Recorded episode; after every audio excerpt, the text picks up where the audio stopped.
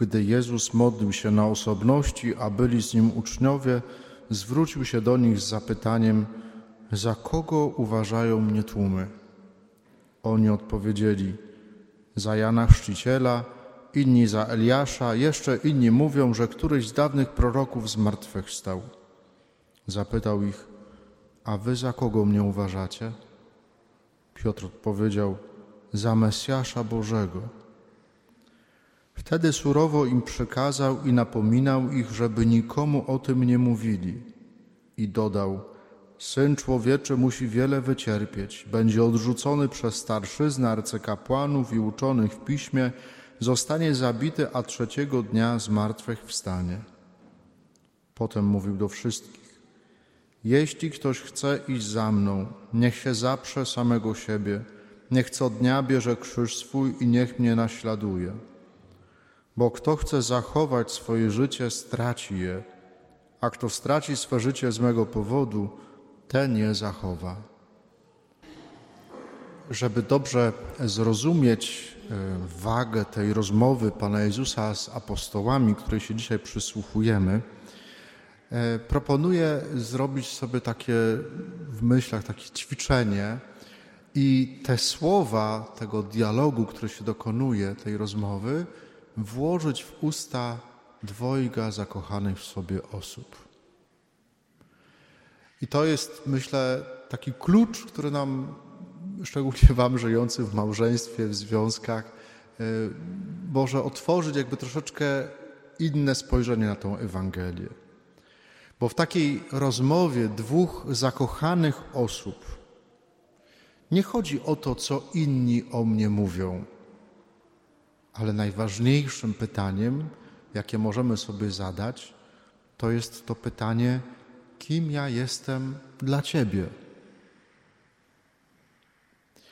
To jest pytanie i odpowiedź na wagę być albo nie być ze sobą, na całe życie, na dobre i na złe. I Jezus i apostołowie doskonale rozumieją powagę tej odpowiedzi, która ma paść. Jest też w tej rozmowie Jezusa z apostołami, podobnie jak w rozmowie dwojga zakochanych w sobie, jest pewna tajemnica, pewien sekret, która pozostaje nią aż do czasu. Kiedy dwoje kochających się osób ze sobą rozmawia, to potrzeba czasu, aż to, do czego doszli w tej rozmowie, co się między nimi w tej rozmowie zrodziło, aż to ujrzy światło dzienne. Owoce tej rozmowy potrzebują czasu, żeby dojrzeć. I podobnie w tej rozmowie z Ewangelii Pan Jezus zabrania swoim uczniom mówić o tym, że jest Mesjaszem, czyli że jest Panem i Zbawicielem świata. Do momentu, aż to On sam objawi swoją chwałę przez krzyż i zmartwychwstanie. Było to spowodowane tym, że to pojęcie Mesjasza, ta idea mesjańska w czasach Pana Jezusa była bardzo mocno naznaczona politycznie. Mesjasz dla Żydów to był ten, który przyjdzie, rozprawi się z Rzymianami i wyzwoli e, naród wybrany, wyzwoli, pozwoli, ponownie wyzwoli Izraela. I Pan Jezus nie chce, żeby wykorzystano Jego osobę do rozgrywania innych, żeby prowadzono przy pomocy Jego osoby, Jego imienia jakiekolwiek rozgrywki po polityczne, żeby ktoś na tym imieniu zyskiwał jakiś kapitał. Jest w końcu e, także w tej rozmowie Jezusa z uczniami podobnie jak w rozmowie dwojga zakochanych osób, jest w tej rozmowie także duża przestrzeń wolności, którą daje Jezus swoim uczniom. Nie rysuje przed nim jakichś niestworzonych rzeczy, nie łasi się do nich, nie mami ich wizją bogactw, tego, co mogą zyskać, pozycji. Nic takiego tam nie ma mówi im jasno, co oznacza pójście za nim, jakie to pociąga za sobą konsekwencje, ta ich decyzja, że to oznacza wzięcie swojego krzyża i pójście za nim. Że to nie jest łatwa sprawa i oni o wiele lepiej niż my dzisiaj rozumieli, co to znaczy wziąć swój krzyż. Jezus dlaczego tak robi? Nie, żeby ich zniechęcić, tylko chce im w ten sposób dać, pokazać całą szeroką perspektywę, żeby jak najwięcej z tej prawdy mogli zobaczyć, poznać, żeby mogli bardzo świadomie, w sposób wolny wybrać, czy chcą przyjąć to zaproszenie i pójść za Jezusem, czy też to zaproszenie odrzucić.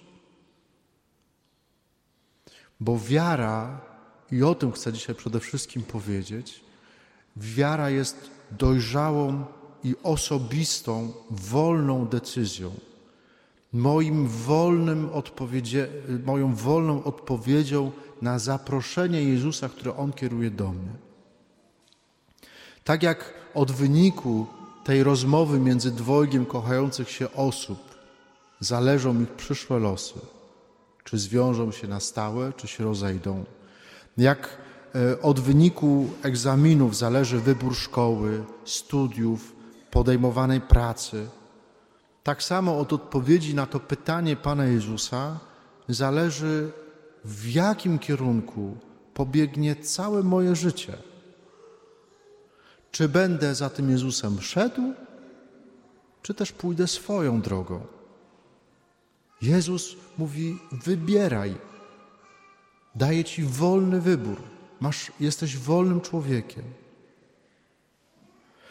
Może to tylko taka proboszczowska perspektywa, ale od dłuższego czasu e, widzę, że ten wybór, czy pójść za Jezusem, czy wybrać Jego drogę, czy też pójść i żyć po swojemu, to ten wybór naprawdę przychodzi nam coraz to trudniej.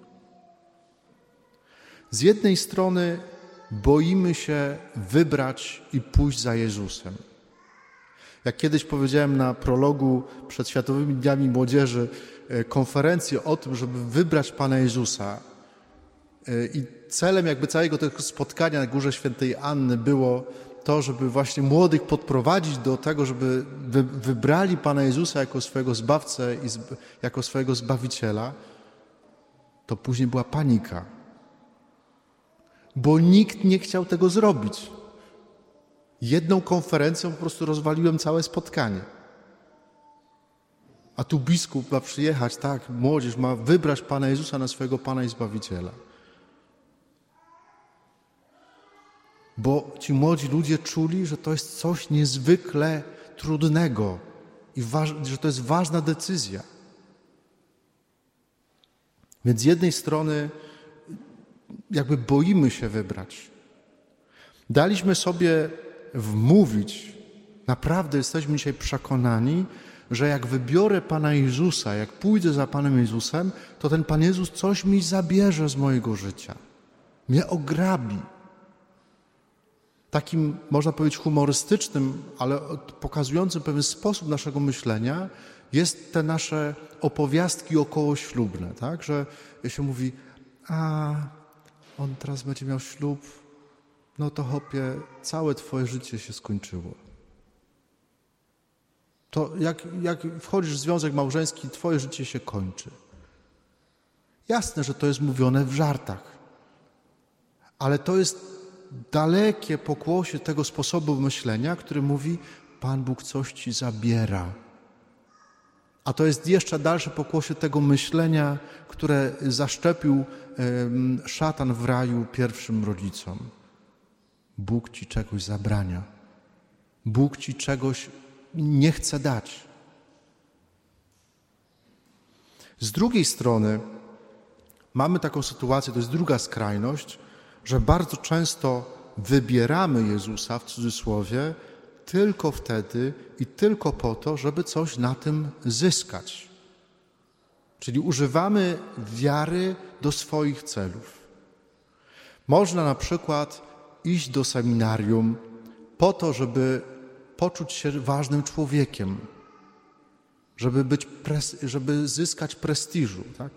Mało co sobą reprezentuję, to pójdę do seminarium i chociaż będą mnie jako księdza szanowali. Albo można iść do seminarium po to, żeby zyskać święty spokój.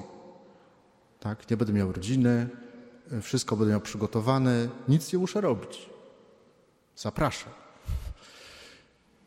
Oby jak najszybciej, jak najszybciej, słuchajcie, taki młody człowiek, aspirant do seminarium, oby jak najszybciej się rozbił z tymi swoimi motywacjami o rzeczywistość. Bo będzie biedny on i jego parafianie. Można, będąc księdzem, próbować ugrać na przykład, że a, przekroczę prędkość i to są autentyczne wydarzenia z naszej diecezji, tak? przekraczam prędkość yy, i później, bo ja jestem księdzem, to niech mi pan policjant nie daje mandatu. Szkoda gadać. Nawet tego nie komentuję. Można też yy, ugrać, zyskać, wybrać Pana Jezusa po to, żeby zyskać uroczystą oprawę ślubu, bo to jest tak pięknie. Nie? To jest tak pięknie, że pani organiska tam zagra marsz Mendelssohna, że skrzypeczki Ave Maria zagrają. Nie? I tylko ten proboszcz, który nie pozwala grać tego Alleluja ze, ze Szreka. Nie? nie wiadomo czemu. No przecież ja chcę. Albo uzyskać piękną oprawę chrztu, czy komunii świętej. Można zyskać, wybierając Pana Jezusa, w cudzysłowie, prezenty. Tu cytat z jednej mamy, nie z naszej parafii, która przygotowuje dziecko do pierwszej komunii świętej. Posyłam dziecko do pierwszej komunii świętej, żeby nie było mu przykro, żeby dostał prezenty. Jak jego koledzy i koleżanki także idą do komunii i dostają prezenty, mają imprezę. No ale pani nie chodzi do, do, do kościoła. No tak, ale żeby dziecku nie było przykro. Ale można też e, wybrać w cudzysłowie Pana Jezusa po to, żeby zyskać nawet poparcie polityczne. I to wystarczy włączyć telewizor. I to widzimy jedna, druga, trzecia strona, jak gra na naszych emocjach Kościołem. Kilka rozmów kancelarii parafialnej z ostatnich miesięcy rodzi moje pytanie, dlaczego tak się dzieje? Dlaczego my żyjemy w takich, po prostu jedziemy po bandzie, tak dosłownie, nie? albo w jedną stronę, albo w drugą? Jakie jest źródło tego rodzaju postawy? Jak, jak mamy na to zareagować? I to mówię, to nie jest tylko kwestia, pytanie dla mnie, to jest pytanie dla, dla każdego z nas. Myślę, że jednym z wielu źródeł jest pewien model wychowania, bardzo wygodny dla księży i dla rodziców, dla wychowawców. Model, z którego myśmy wyrośli, z którego wyszli i on wydaje się nam czymś naturalnym. Model, który przez lata pozornie się sprawdzał, ale on jest de facto niezgodny kompletnie z Ewangelią i w obecnej sytuacji kompletnie nieskuteczny. Bogu dzięki. To jest taki model, w którym wiara przekazywana jest nie przez doświadczenie życia, nie przez świadectwo życia wiarą, ale przez różnego rodzaju formy przymusu. Żeby zobrazować to, co chcę powiedzieć, wyobraźcie sobie, że macie dziecko, które w przyszłym roku w naszej parafii pójdzie do pierwszej komunii świętej. I teraz ja jako proboszcz wychodzę, mówię szczęść Boże, słuchajcie drodzy rodzice dzieci pierwszokomunijnych, jeżeli chcecie, żeby wasze dziecko szło do Komunii Świętej w naszej parafii, to od dzisiaj przez cały ten rok wszystkie dziewczynki mają być Mariankami, a wszyscy chłopcy muszą być ministrantami. I do tego jeszcze zrobimy listę, każdą niedzielę podpisy zbieramy, każde spotkanie, wszystko jest podpisane. Słuchajcie, spełnia się marzenie liturgiczne proboszcza. Nie mamy problemu z ministrantami, tak? Co roku mamy tutaj przy ołtarzu na każdej mszy świętej, świątek, piątek, niedziela mamy ministrantów. Na, każdej, na każdym majowym, na każdym różańcu mamy marianki. No to, to idealna rzecz. Ale jak byście się poczuli, gdybym tak wyszedł i tak powiedział? bylibyście słusznie wkurzeni. Dlaczego? Dlatego, że ja próbowałbym Wam zabrać możliwość wyboru, w jaki sposób chcecie przekazywać wiarę Waszym dzieciom. Że ja bym Wam ten sposób narzucał. Niektórzy pewnie wkurzeni odeszliby do innych parafii, a inni zacisnęliby zęby, przetrzymali ten rok. Wytrzymamy. Rok czasu pobędziesz ministrantem, wytrzymamy. A kilka lat później historia się powtarza na nowym poziomie, tak? bo dziecko zaczyna się przygotowywać do, do bierzmowania. I wtedy dialogi domowe, też cytat. Nie chcę iść do bierzmowania, no ale musisz iść do bierzmowania. Musisz chodzić na religię, musisz chodzić na spotkania, zbierać podpisy, bo musisz iść do bierzmowania. Ale ja nie chcę. Ale musisz iść, bo jak nie pójdziesz do bierzmowania, to nie dostaniesz ślubu kościelnego. Na pierwszym spotkaniu z klasą ósmą i wiele razy w ciągu roku im powtarzam, sakrament bierzmowania nie jest warunkiem koniecznym do małżeństwa, do ślubu kościelnego. Jest zalecany, bo chodzi o pewien sposób, o pewien poziom religijności, o pewien poziom relacji z Panem Jezusem, żeby ten człowiek zrozumiał w ogóle o co chodzi w sakramencie małżeństwa. Ale nie jest konieczny. Jeśli za przymusem wiary, do wiary, nie będzie przykładu życia wiary, to skutki będą dokładnie odwrotne do zamierzonych. Taką wiarę dziecko prędzej czy później odrzuci, z mniejszym lub większym skutkiem. I, e, I to są przykłady z naszej parafii, kiedy dziecko przymuszone do bierzmowania po tygodniu czy po dwóch tygodniach mówi: Nie będę chodzić do kościoła. I proszę wypisać mnie z religii. Dlaczego tak jest? Bo dziecko wybiera coraz bardziej świadomie to, co w domu zostanie mu pokazane jako dobre i warte wybrania. Pokażecie mu, że najważniejsze są dla Was pieniądze, wybierze pieniądze. Pokażecie, że najważniejsze jest dorabianie się i dbanie tylko o siebie, myślenie tylko i wyłącznie o swoim interesie, będzie całe życie się dorabiać i dbać tylko i wyłącznie o siebie. Pokażecie, że ważna jest kochająca się rodzina, to będzie robiło wszystko, żeby taką rodzinę kiedyś założyć. Pokażecie w końcu, że najważniejszy jest dla Was Pan Jezus, że ze względu na miłość do Jezusa jesteście ze sobą pomimo trudności, modlicie się, przystępujecie do sakramentów, to wybierze Jezusa, bo Go spotkało, poznało w Waszej miłości, pomimo trudności. W przeciwnym wypadku cały misterny plan rozsypie się w Waszych oczach, kiedy okaże się, że ten człowiek, młody człowiek, nawet jeśli przyjął bierzmowanie, to kiedy dorośnie, tak naprawdę nie będzie potrzebował ślubu kościelnego, bo nigdy nie spotkał Jezusa i nie mógł go dlatego w sposób wolny wybrać jako swego Pana i Zbawiciela. Mamy w tym roku w naszej parafii, jak dobrze się orientuję, trzy śluby kościelne. Trzy śluby. Może coś jeszcze we wrześniu będzie, ale tyle protokołów y, przedmałżeńskich, żeśmy spisali. Czasem ten młody człowiek napotka na nieprzyjemną sytuację, bo okaże się, no, że nie może być chrzestnym. Tak? Idzie do, do kancelarii, chce zaświadczenie, żeby być chrzestnym, ale nie może być, nie może przystąpić do sakramentów, bo żyje w związku niesakramentalnym. Chociaż często nie ma żadnych przeszkód do małżeństwa sakramentalnego. I bardzo trudno mu wtedy przyjąć, że są to skutki nie dlatego, że proboszcz się uwziął, że proboszcz taki zły, tylko dlatego, że to są skutki, konsekwencji jego konkretnych decyzji, które sam podjął w świecie, w świetle postaw wyniesionych z domu.